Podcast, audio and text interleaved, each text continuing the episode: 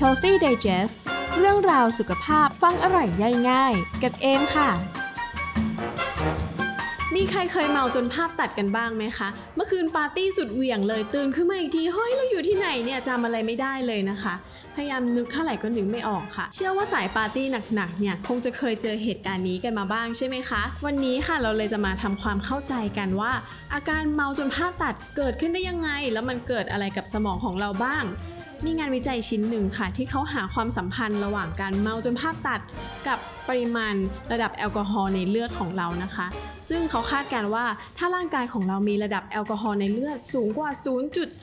0.22%มีโอกาสที่เราจะเมาจนภาพตัดสูงถึง 50%เลยค่ะสำหรับใครที่อยากอ่านรายละเอียดเพิ่มเติมนะคะ งานวิจัยชิ้นนี้ค่ะ มีชื่อว่า The Association of Alcohol-Induced Blackouts and Grayouts to Blood Alcohol Concentrations ค่ะสามารถหาอ่านเพิ่มเติมได้นะคะ แต่กว่าที่แอลกอฮอล์ของเราเนี่ยจะไต่ระดับไปถึง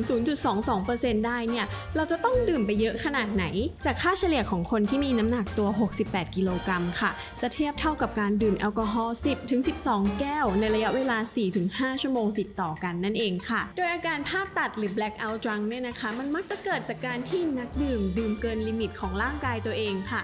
ทำให้สมองจะหยุดหลั่งสารเคมีในส่วนฮิปโปแคมปัส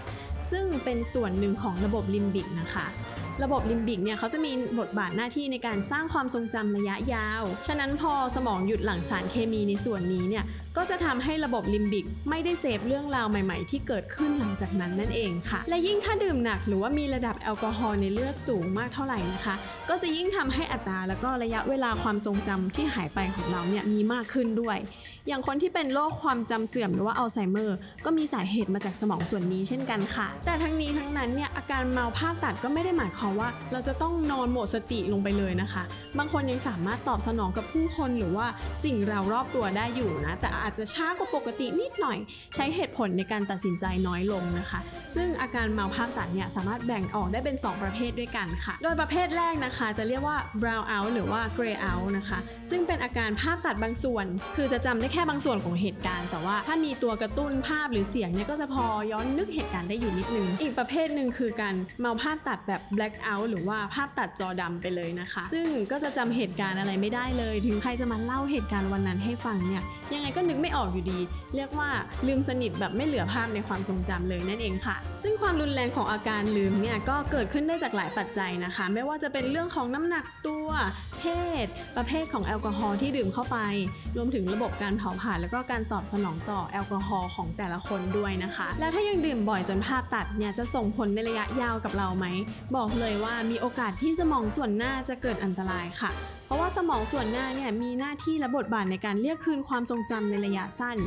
การเมาจนภาพตัดบ่อยๆ จะทำให้มีแนวโน้มสูญเสียความทรงจำหลงหลงลืมลืมจำอะไรไม่ค่อยได้ ถึงแม้ว่าเหตุการณ์จะเพิ่งเกิดเมื่อกี้นี้ก็ตามแล้วเราก็ไม่ได้ดื่มด้วยนะคะ กระทบไปถึงประสิทธิภาพการทำงานแล้วก็การใช้ชีวิตประจำวันด้วยค่ะ รู้แบบนี้แล้วเนี่ยปาร์ตี้ครั้งหน้าคงจะต้องตั้งสติก่อนดื่มสักนิดหนึ่งนะคะ ถือเป็นการ save ตัวเองจากอุบัติเหตุด้วย save สุขภาพแล้วก็ save เงินในกระเป๋าด้วยค่ะสำหรับใครที่ชอบฟังเรื่องราวสุขภาพฟังอร่อยย่อยง่ายแบบนี้นะคะอย่าลืมติดตาม Healthy Digest Case ได้ทาง YouTube Channel ของ Health Addict Spotify Apple Podcast แล้วก็ Google Podcast ค่ะ Healthy Digest Digesting the Secrets to a Healthy Life